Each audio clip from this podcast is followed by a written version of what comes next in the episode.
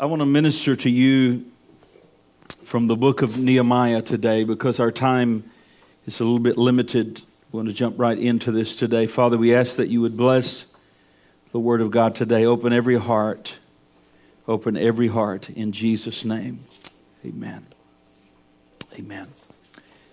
I think I could uh, safely say for those of us who have walked with the Lord, there have been times in each of our lives when we had a, a, the burden of the Lord, and I don't mean like a burden of cares and worries, but a, a burden the Lord would put for a calling, a ministry, or, or you've experienced that sense of desire. God put a desire in your heart of something that you felt like God wanted to do in you, for you, and through you.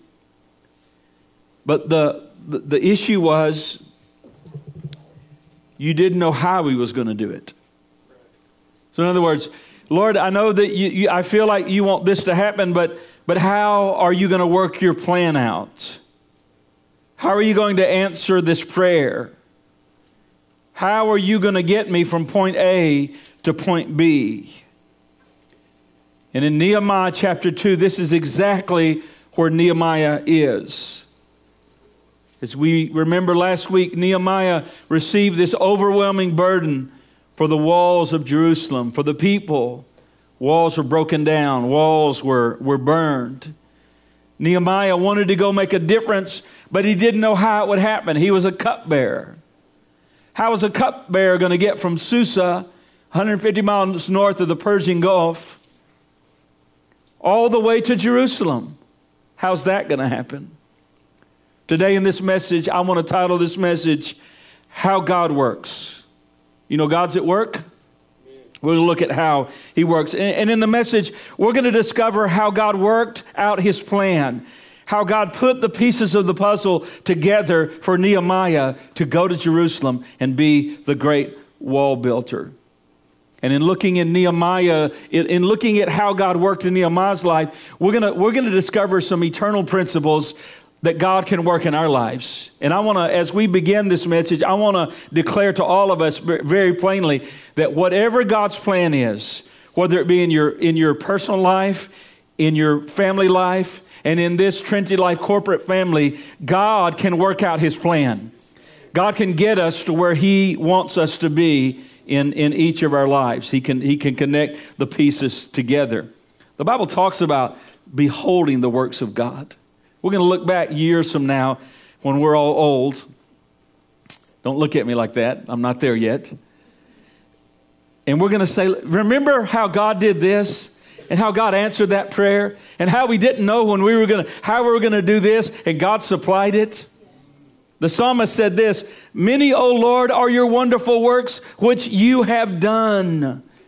Psalm 66 5 says, Come and see the works of God. He is awesome in his doings toward the sons of men. What the book of Nehemiah is, the book of Nehemiah are the memoirs of, Nehemiah. His memoirs of how God worked, the difficulties he faced, the challenges he faced, the prayers that God answered, the battles he fought, the way that God built those walls. That's his story. But you know what? You can have a story because God is at work in your life. And, and we're going to have a story as a church as God builds his great work up. So let's consider this. How does God's work? We'll read through a little bit in Nehemiah 2 as we go for time's sake. How does God work? Seven things I want to say about this, so I must say them quickly. Number one, first, God works uniquely. Hear that? God works uniquely. I will not take long on this, but I must address this because I've seen something happening in our modern day body of Christ that I think is very unhealthy. God works uniquely in and through each person. Therefore, are you listening? Therefore, we do not need to emulate others. By emulating others, in a sense, we erase our uniqueness in the sight of God and in the work of God and how God wants to use us. There is a lot of emulation going on in the body of Christ today. I don't need to figure out God's plan on YouTube. I can almost tell who someone's been listening to by the way they dress and even their speech patterns. It is actually a very strange phenomenon. You and I were born originals. Why would you want to die a copy? God is going to use Nehemiah. And God is going to use him like he's never used anyone. As I said not long ago, I was in Jerusalem and I looked down and there were the walls. Nehemiah built those walls, but not just him. He could have never built it himself. It was everyone joining in, and we're going to see that today. Each, each believer is a unique person in the sight of God. No two people are exactly the same, and God wants to express His manifold glory through you in a very unique way. When we emulate others, that means copy. We become play actors. We become copy artists and we grieve the Holy Spirit. Instead of living a life, we're acting out a role. We're performing on a stage when we seek to emulate others. I'm going to touch on this because I was studying this week. I was thinking how unique God used Nehemiah. And then I asked myself the question how can we fulfill our unique role? Your role is going to be different than my role. I'm the pastor of the church. Maybe you sing, or maybe you organize, or maybe you greet, or maybe you teach, or maybe you pray. There's 10 million things we can do to build this church. Be your unique self. But what does it take for us to be uniquely used by the Lord? I'm going to give you several things. I hope you'll write these down and consider them. Number one, you need to accept yourself. This means discovering who you are in Christ and walking in your unique calling. Paul the apostle knew that he was an apostle to the Gentiles and stated it clearly and lived it out. Peter was the apostle to the Jewish people and he stated that, knew that, walked that out, and the Lord blessed him. You need to accept who you are. Stop looking at everyone else, trying to be someone you're not. How does God work? God works uniquely. He worked uniquely in, in Nehemiah's life. When we think of Nehemiah, we don't think of the Red Sea parting. When we think of Nehemiah, we don't think of the apostle of the Gentiles or King David. What do we think of? We think of a wall builder. Nobody had ever done that before. Why? You need to accept yourself.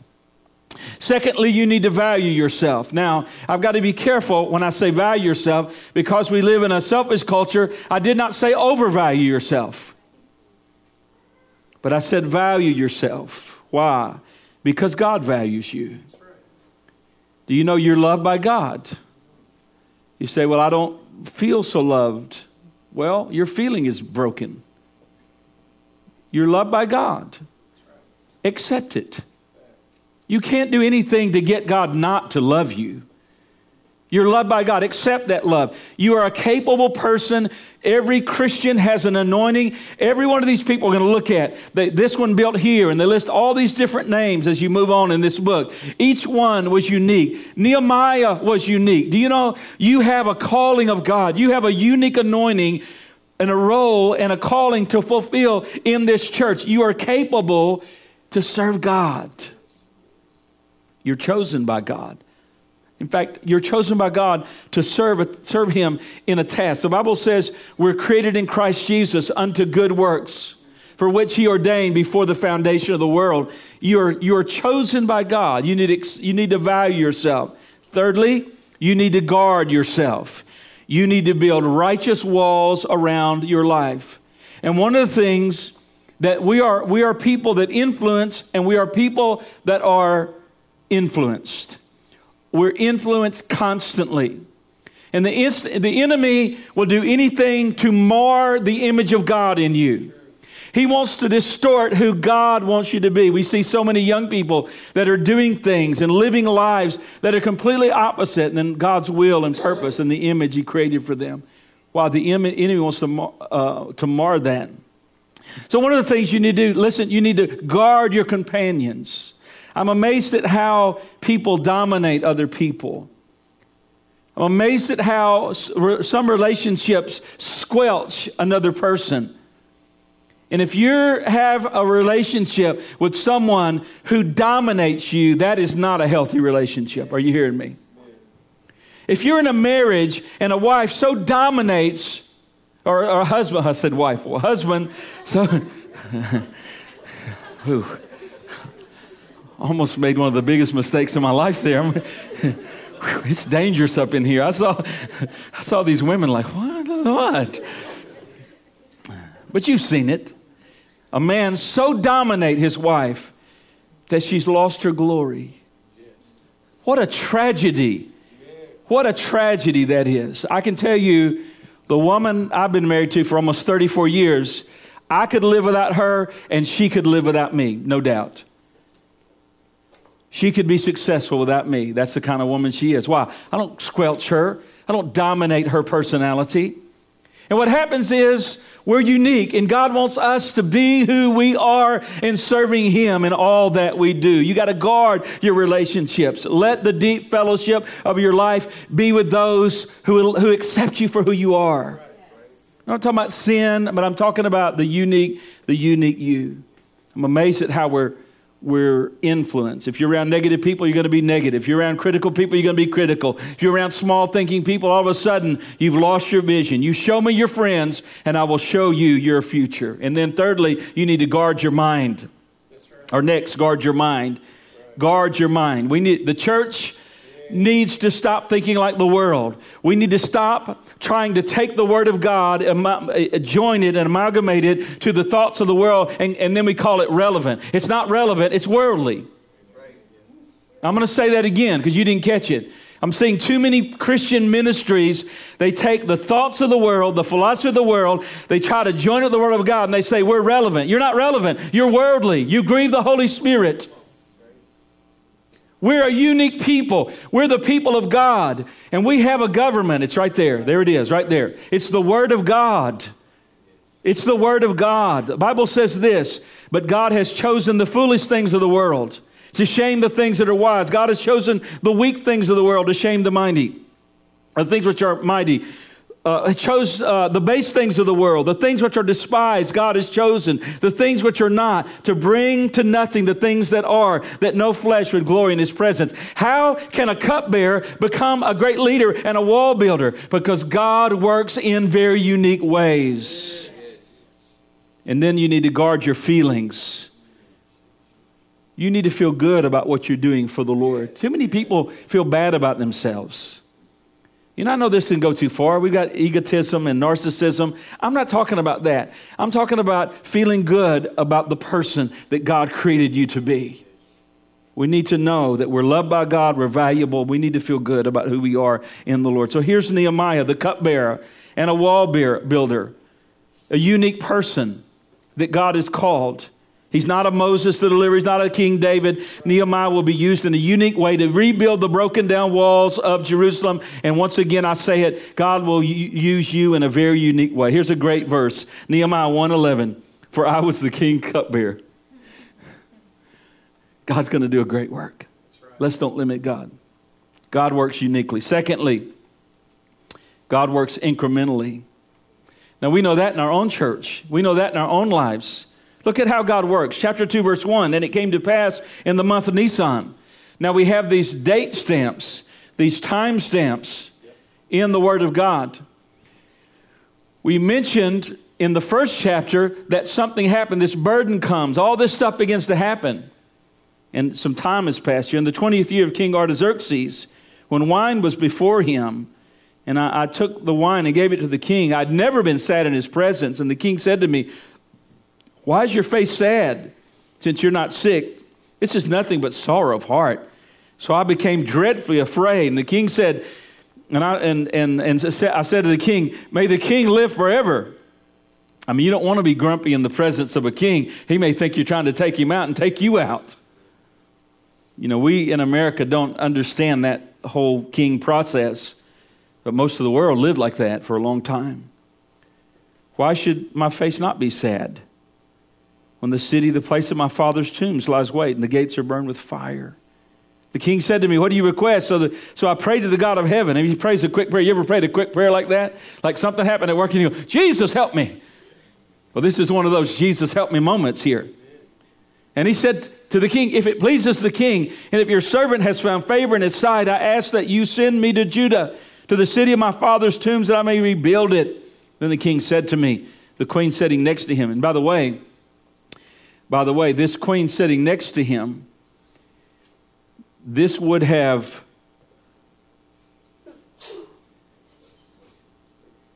or this king would have been the stepson of Esther. Am I right there? Check me on that.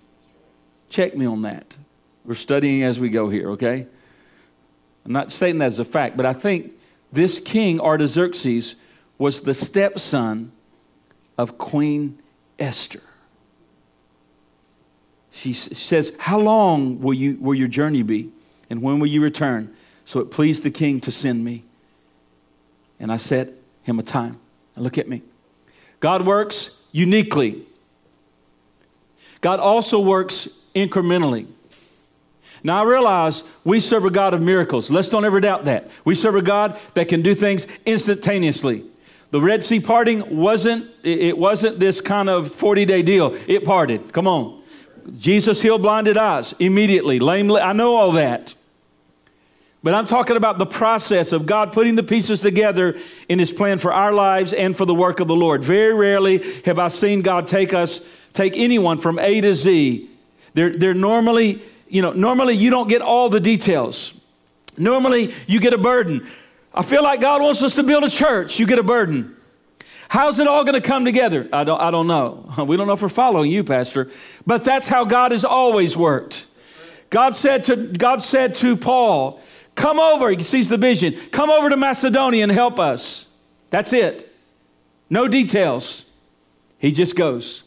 And that's normally how God works. He doesn't give you all the details, He normally comes to us incrementally. Notice how God works in Nehemiah's life. First of all, in the first chapter, he talks to his brother and he hears about the conditions of Jerusalem. Then, after hearing that news, the Holy Spirit works in Nehemiah and he receives this tremendous burden from the Lord, which drives him to fasting and prayer. And remember, I told you about the timestamp? Guess how much time has passed now? Four months have passed now. Do you think God wanted the walls built? Yeah, more Nehemiah. What's God doing? He has to wait because what? God is incrementally working out his plan. Four months pass between chapter one and chapter two. And then one day, he's standing in the presence of the king, serving him his wine, his food, and all of a sudden, this moment takes place. And the king notices that he's sad. Can I tell you this? When you have a heart for God and a burden for God, it's not something you can turn on and off. It's not an act. It's not an act. It's not a role that you play. It comes from your heart. And Nehemiah couldn't hide it. He loved the people of God. He loved the city of Jerusalem. It broke his heart that the walls were broken down and there was disgrace among the people of the Lord. He couldn't hide it, and the king noticed it. And it was through that kind of sincerity of genuine heart burden that, that God puts a, God gives authority through the king and says, You can go. Now, our tendency is to think that nothing, nothing's happening. You got a burden from the Lord. You've been praying about it. Maybe you, like Nehemiah, been fasting about it. Nothing's happening. You think, but you're wrong. You're wrong. The Lord is at work to build, the Lord is at work to redeem the Lord is at work to build something for his name. Philippians says this, being confident of this, he who began a good work in you will complete into the day of Jesus Christ. Philippians 2:13 for it is God who works. It is God I'm talking about how God works. It is God who works. Say that with me. It is God who works. What? In in you both the will and to do his good pleasure. God works incrementally. Just think about it. You can go through your Bible and you can see this over and over again. Paul's ministry. The Lord saved him on the Damascus Road. Several days later, he meets Ananias, receives healing, and receives the Holy Spirit. He, he preaches a brief sermon. He starts his ministry. Then he goes three years to Arabia and receives the revelation of the New Testament. He, then later he goes to uh, Jerusalem, meets the, uh, the original apostle, shares his story, and then throughout the years he goes on three great missionary journeys. Didn't all happen at once. The revelation didn't happen at once. But it happens as we walk the plan of God out incrementally. Friend, do you know God's at work for us? He wants us to be faithful and to pray and to fast and believe. And what we're going to see God do is incrementally build Trinity Life Church, and many souls will be saved to the glory of God. God's at work. What do we need? We need patience to wait upon the Lord. Now, how does God work? He works uniquely, He works incrementally. Thirdly, He works, thirdly, by giving us favor. He works by giving us favor with God and favor with man. Do you know we need favor? None of us in this room are smart enough to figure it all out, but I know there's a God that can give us favor. Now look at the favor. Chapter 2, verse 8. And a letter to Asaph, the keeper of the king's forest, that he must give me timber to make beams for the gates and the citadel which pertain to the temple, for the city wall, for the house that I occupy. And the king granted me, notice, the king granted me according to the good hand of God upon me. But it says it again, verse 18. And I told them, this is now, now he's in Jerusalem and he's communicating the burden. And I told them of the hand of God, which has been good upon me, and also of the king's words, which he spoke to me. So they said, Let us rise up and build. And they set their hands to this good work. Twice in this chapter, Nehemiah mentions the good hand of God. Nehemiah knew that he needed the favor of the Lord. In fact, if you look back in verse chapter 1 verse 11 when he was praying for this favor. Chapter 1 verse 11. Oh, oh Lord, I pray, let your let your ear be attentive to the prayer of your servant and to the prayer of your servants who desire to fear your name. Notice, and let your servant prosper this day, I pray. Notice, and grant him mercy in the sight of this man. Grant me mercy. Grant me favor in the sight of this man. Who's this man? For I was the king's cupbearer.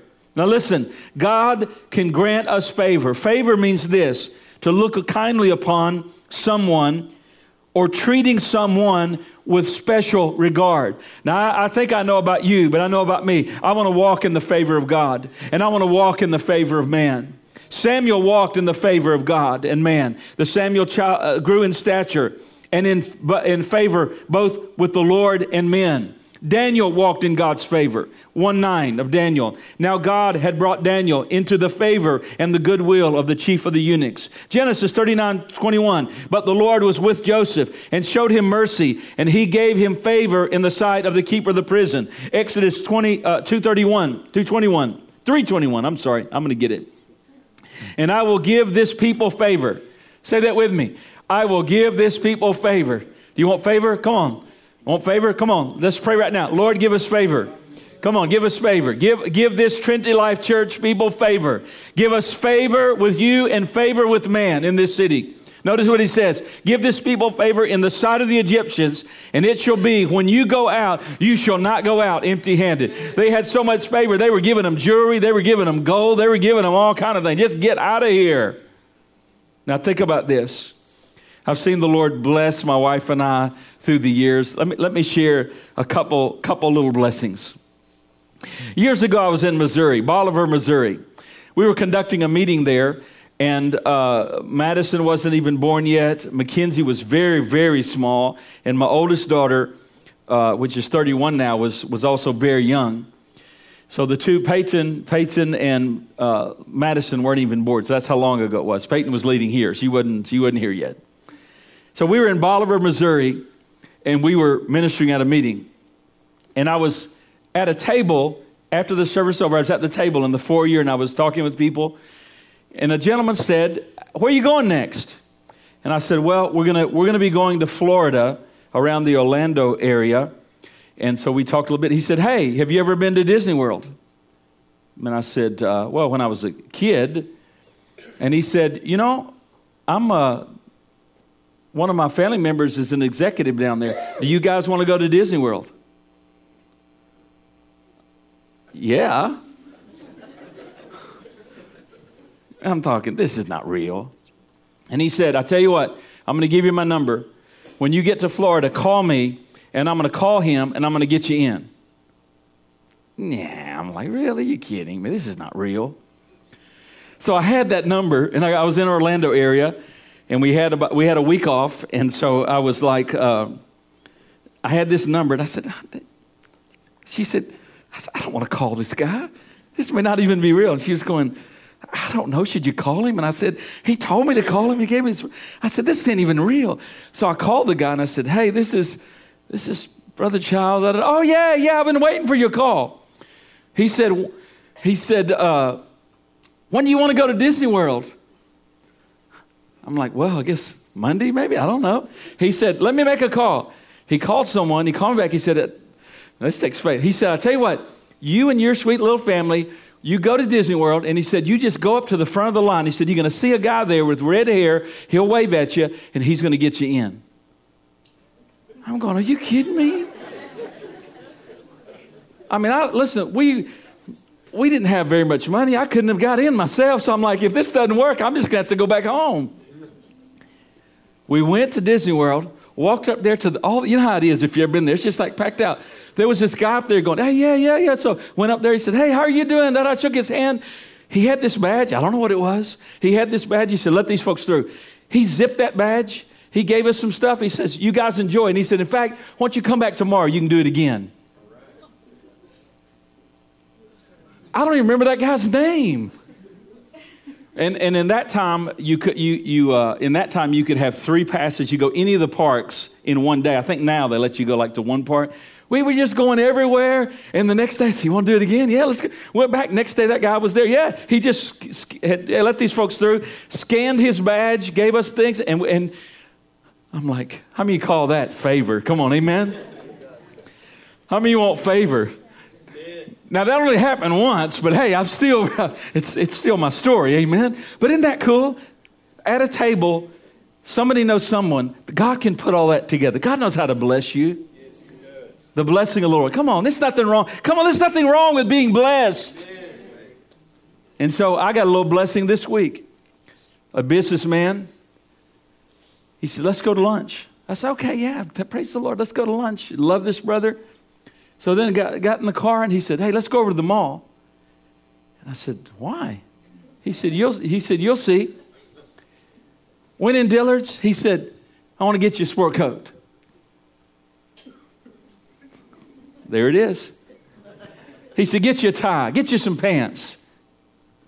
I said, Thank you, Jesus. How many call that blessing and favor? Come on. Do you know that God can give us favor? God can bless us. He knows what we need. He knows how to get to us. Nothing can stop the Lord from getting His blessing to us. And I can tell you this if we'll love each other and love God, blessing is on the way. Come on to Trinity Church. Come on. Blessing is on the way. God wants to bless us, He wants to bless us. How, how many of you love blessing your kids? We just want to bless our kids. Nobody gives to their kids and feels, we feel great. We love it. How do you, how many know that God is a, is a better father than we are, men? Come on. Glory to God. How does God work? God works uniquely. God works incrementally, and God works by giving us His favor. He can give us His favor with the right people and get us where we need to be. Fourthly, quickly, God works by large and bold prayers. I want you to notice Nehemiah's prayer. King said to me, What do you request? This is verse 4. What, what do you request? So I prayed to God, the God of heaven. And then, so he gets a word from the Lord, kind of a feeling. He says, If it pleases the king, and if your servant has found favor in your sight, first thing is, I want to go to Judah, the city of my fathers, the uh, tombs, that I may rebuild it. Verse 6. Then the king said to me, the queen setting beside him, How long are you going to be gone? He, he, he lets him know. And then he said, verse 7, furthermore. Everybody say, furthermore. furthermore. I mean, we're going to get, we're going to get a double blessing here. Yeah. Let me just tell you, too many small prayers going on in God's people. Too many small prayers going up in the prayer meetings. He said, furthermore, if it pleases the king, let letters be given to the governors of the region, the river, to permit me to pass through and come to Judah, and a letter to Asaph, the keeper of the king's forest, that he must give me the timber and make the beams and the gates of the citadel, which pertains to the temple, the city wall, and the house that I will occupy. Notice it says, and the king granted them to me. But what you'll, what you'll also notice in verse 9, that he gave them, the, and now the king had sent captains of the army and the horsemen with me. He said, Send me and give me some letters, give me some timber. He said, I'm not going to give you that. I'm going to give you a military escort. I'm going to give you some protection. How many know we serve the God of more than enough? He's able to do exceeding abundantly above all that we ask or think. Nehemiah's request is bold. Send me to build the walls. Give me the supply that I need. And the king says, I'm with you. I'm gonna send, I'm gonna send you some military men on steeds. Let's make large requests. Let's believe big. Let's believe that we serve a God who can do exceeding abundantly above all that we think, ask, or think. Here's the issue. Our prayers are small because our view of God is small.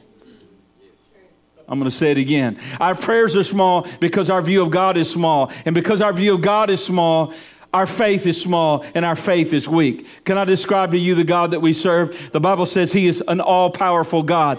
Jesus Christ, our Savior, said, But Jesus looked at them and said, With men it is impossible, what with God, uh, not, but not with God. For with God all things are possible. For with God all things are possible. We can build a building because all things are possible. God can do it debt free as He wants to because nothing is impossible with Him. Do you want, you know, think about the names of God the names of God Jehovah Jireh, Jehovah you know, Shammah, Jehovah Tsidkenu, Jehovah Nisi, Jehovah Roah, all these names. But, you know, and, and of course, the name of Jesus. Isn't that the great name? Jesus. But you know, one of God's names that maybe you don't even remember reading was God in might. That's one of his names. Look at this verse Jeremiah 10, 16, 10 6. Inasmuch as there is none like you, O Lord, you are great, and your name is great in might. His great in might. That describes it. It's great in might.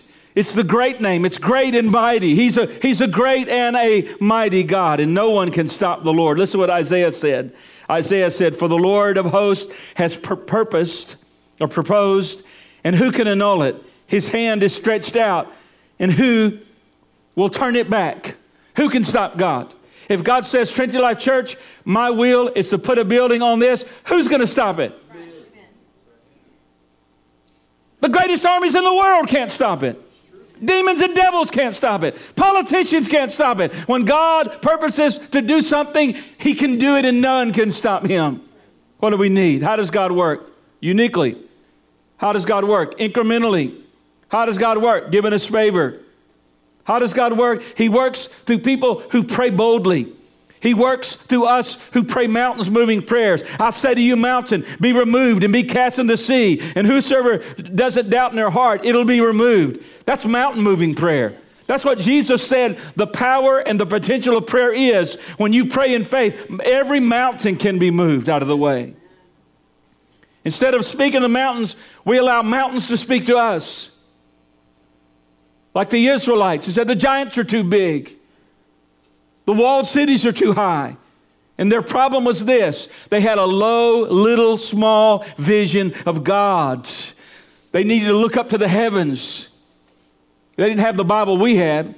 But they could have looked up to the heavens and said, The God I serve created the sun. He created the moon. He created the stars. He's spoken with the power of His word. What can some dumb giant stop us? No way. No way.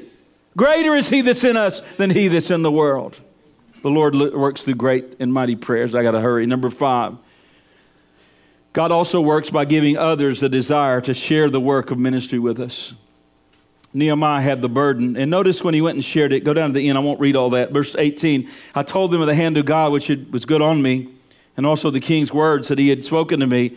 So they said, So they said, So they said, They said, Let us they said, plural, let us, plural, rise up and build. And then they, plural, set their, their, plural, hands to this good work.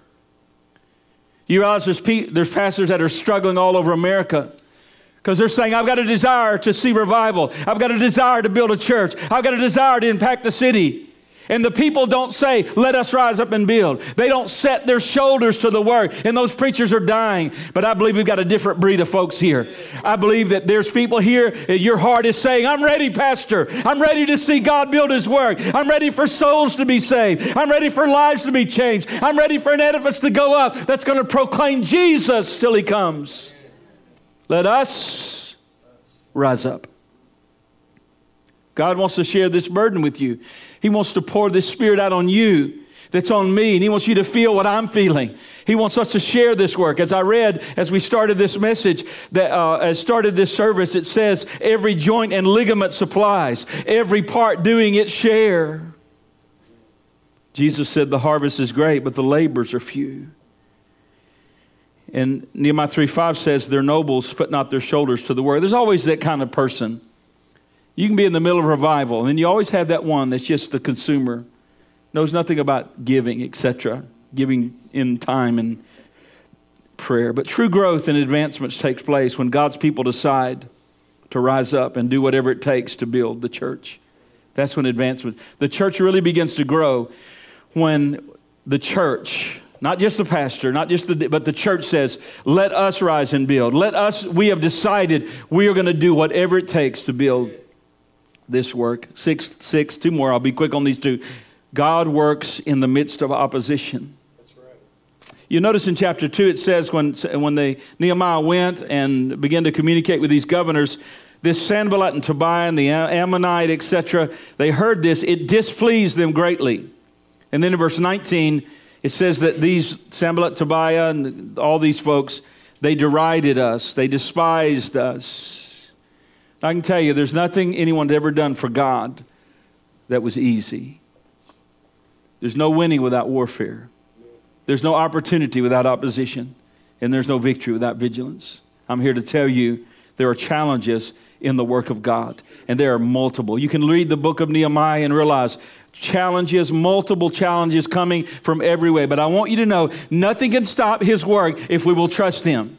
The only thing that I see that can hinder the Lord is a lukewarm people who don't mind living around broken down walls. God looks for people to work through. God's not going to work through a fence post. He's not going to work through the world. He's looking for someone to show himself strong through. And I, I, find in Scripture the only thing that can hinder the Lord is a lukewarm people who just don't care. The walls are broken down, they're burned, it's in disgrace, and they're satisfied with living and worshiping amidst in the midst of that. But that's not us, is it? The Lord can remove any and all obstacles. And listen to me, I'm, I'm closing. The Lord can provide a table before us in the presence of our enemies. That's what he said in Psalms. That's what he said in Psalms. Lastly, I close with this. I'll let this be our conclusion. Number seven. These are the seven principles the Lord gave me. You understand? I didn't get this out of a book. I did. That book right there. This is God's message that Lord spoke to my heart from this chapter. Number seven. God works for those who are willing to step out of their comfort zone. Nehemiah was willing to leave his comfort zone. I mean, it was comfortable. I mean, you're in the king's, I mean, you're the cupbearer. Let me tell you, you're, the, you're, you're in a comfortable place. You have comfortable quarters. You're, it's plush. I mean, it's blingy, blingy. Come on. Yeah, you're in, you're in the palace at Susa, the, the winter palace of Persian kings. One of the great losses, I want you to listen closely. You're going to be gone in just a moment. I want you to listen to what Pastor's saying right now. Can I hear an amen if you'll give me just a few more moments? One of the great losses in American Christianity is the cross. We have lost the cross. You say, what do you mean? Now, I don't, I don't mean that we don't talk about the cross. I don't mean that we don't sing about the cross. And I, I'm not saying we don't wear the cross. But I can tell you this for the most part in American Christianity, we don't embrace the cross as a way of life. We don't embrace the cross as a spiritual principle. Now, we embrace the cross for salvation because we don't want to go to hell, but we reject it in our daily lives. What do you mean? What do you mean, Pastor? Listen closely. We listen to the sacrifice of Jesus. We see him hanging on the cross, nails in his hands, his feet, the crown of thorns down upon his brow. We hear his cries, and we read in Philippians that he humbled himself and became obedient to death, even the death of the cross. And we're moved by that. We hear about Paul's great sacrifice when he says, I'm being poured out like a drink offering and my time of departure is at hand. And we go, wow, what a great man he was. But yet, when it comes to taking up the cross for us in 2020, it's too heavy, way too inconvenient. We would rather have our best life now which is nowhere taught in Scripture. The cross means pain, suffering, and sacrifice. That's what the cross means. My question to you is this Is there any pain and is there any sacrifice in your Christianity? Ponder that question. Is there any pain in your giving? Is there any inconvenience? Do you inconvenience any part of your life to build the church of Jesus Christ? If not, you don't know about the cross. We leave comfortable houses to get in comfortable cars to come to comfortable buildings. We don't want it too loud. We don't want it too hot. We don't want it too cold. Or we'll find another church. That attitude has permeated America. We know nothing about the cross. We sing about it. We preach about it. We wear them, but we don't embrace it as a principle of daily life, as real Christian living. There has to be sacrifice for anything to be done. No church has ever been built without the members taking up the cross. Paul understood this. Listen to these shocking words, and I'm done. Colossians 1:24 on the screen. Look at this. Paul said, "I now rejoice in my suffering for you. I rejoice in my suffering to fill up in my flesh what is lacking. What is lacking? What is lacking in the afflictions of Christ?" for the sake of his body, which is the church. I don't know about you. That's a shocking. I mean, you come to me and you say, You telling me, Paul, you're saying something lacking? Lacking in Jesus hanging on the cross? Lacking in the blood flowing down and the suffering? What would that's that's the most sufficient thing there ever has been. How could you write and say that they're lacking? What you got to understand is this. Paul is not talking about suffering for salvation. It's not what he's talking about. Paul is talking about spiritual suffering, sacrificial suffering for the building up of the church. No amount of suffering that anyone could do could save anyone, certainly not ourselves. Only Jesus' suffering could save that. But I can tell you this Jesus is at the right hand. He's not going to come and suffer down here. We have to bear the load to complete his suffering. And Nehemiah left his comfort zone to go and build the walls of Jerusalem. My question to you is Will you leave your comfort zone to help build this church? Will you leave the safe places? Will you leave the convenient places to be a difference maker?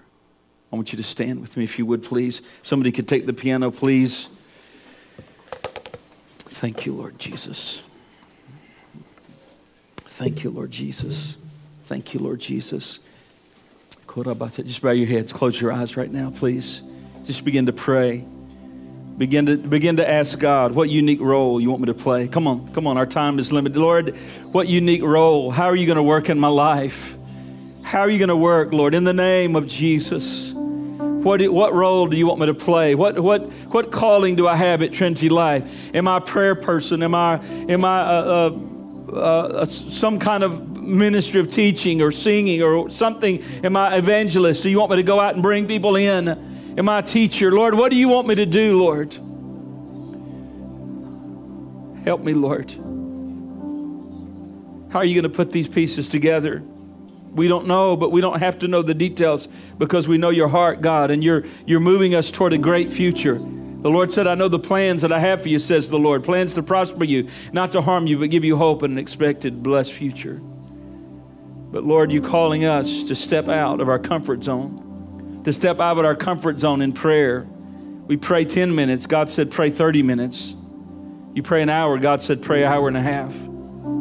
Step out of our comfort zone in giving. Giving till it's uncomfortable, till it's sacrificial, till we get in the faith zone where we have to give to trust you, to get out of the comfort zone of quiet and embarrassment, but step out to witness whenever and wherever God tells you to bear our cross to fulfill the sufferings of Christ for the church. Lord, I know that no church was ever built without people sacrificing. No church was ever built without those who are willing to go the extra mile, to show up when everybody else could be home. Oh God, we're, we're, we're inspired by Nehemiah. What I think I'd like to do as we conclude this service as our heads are bowed, if you're here and you just say, Pastor, I know this is very general, but I just, I, I Lord, uh, Pastor, rather, I feel that God wants me to step out of my comfort zone. Let me see your hand. God wants me to step out of my comfort zone. I'm coming out. Come on. I'm stepping out of the comfort zone in the name of Jesus. I'm stepping out of my comfort zone to serve Him and build this church in the name of Jesus. Why don't we lift both hands? All of us lift both hands. That's a sign of universal surrender. Would you just surrender all that you are to Him? Lord, we surrender our church to you and our ministries to you. We pray that they would glorify you. We offer ourselves to you. We want to step out from the comfortable places and we want to pray those bold and audacious prayers, those mountain movings, demon making demons shudder and tremble prayers because you are the great and you are the awesome God. Oh, come on. Now just worship him. Would you just, let's close with worship. Come on, lift his name up. We worship him. Let me hear your voice. We worship you, Jesus. We thank you. You're a mighty God who works marvelously. We want to behold your works, Lord. We glorify you. We bless you. We praise your holy name. We bless you, Lord. Come on, let this be a place of worship. We end with worship. We bring worship to our Father, Son, and Holy Spirit. We bring worship. We bring honor. We bring glory to you. Oh, we bless your name. We bless the name of the Lord Jesus Christ. Hallelujah to the Lamb. Hallelujah to the Lamb. Today, as we conclude this service, I want to once again just say how proud I am of each of you. It's an honor, it really is an honor to be your pastor and shepherd, your under shepherd. We know that Jesus is the real shepherd, we're just under shepherds. You're, you're a great difference maker. You really are. You're a great difference maker. God's building his church. These days are going to be so exciting. And the, the day that I'm longing for is the day that I can look into your face and see how excited you are to have a brand new building, you're going to be so excited. I want to see your face and see the happiness on your face. And that's not going to be the end, that's the beginning. It's the beginning of a great revival that's coming. So, Lord, today we surrender this service to you. We ask that you would prepare our hearts for a great, mighty moving of the Holy Spirit. We want a revival that makes us more holy. We want a revival that makes us more loving. We want a revival that, that lost people are coming to the broken, the bruised are saved. Believers are baptized in the great Holy Spirit. And Lord, believers are finding their calling. And God's working uniquely in each of us. How grateful we are for that. And now, church, may the grace of our Lord Jesus Christ and the communion of the Holy Spirit, the love of God and the communion of the Holy Spirit, be with you all. And if everyone accepts it, say a hearty amen. God bless you as you're dismissed.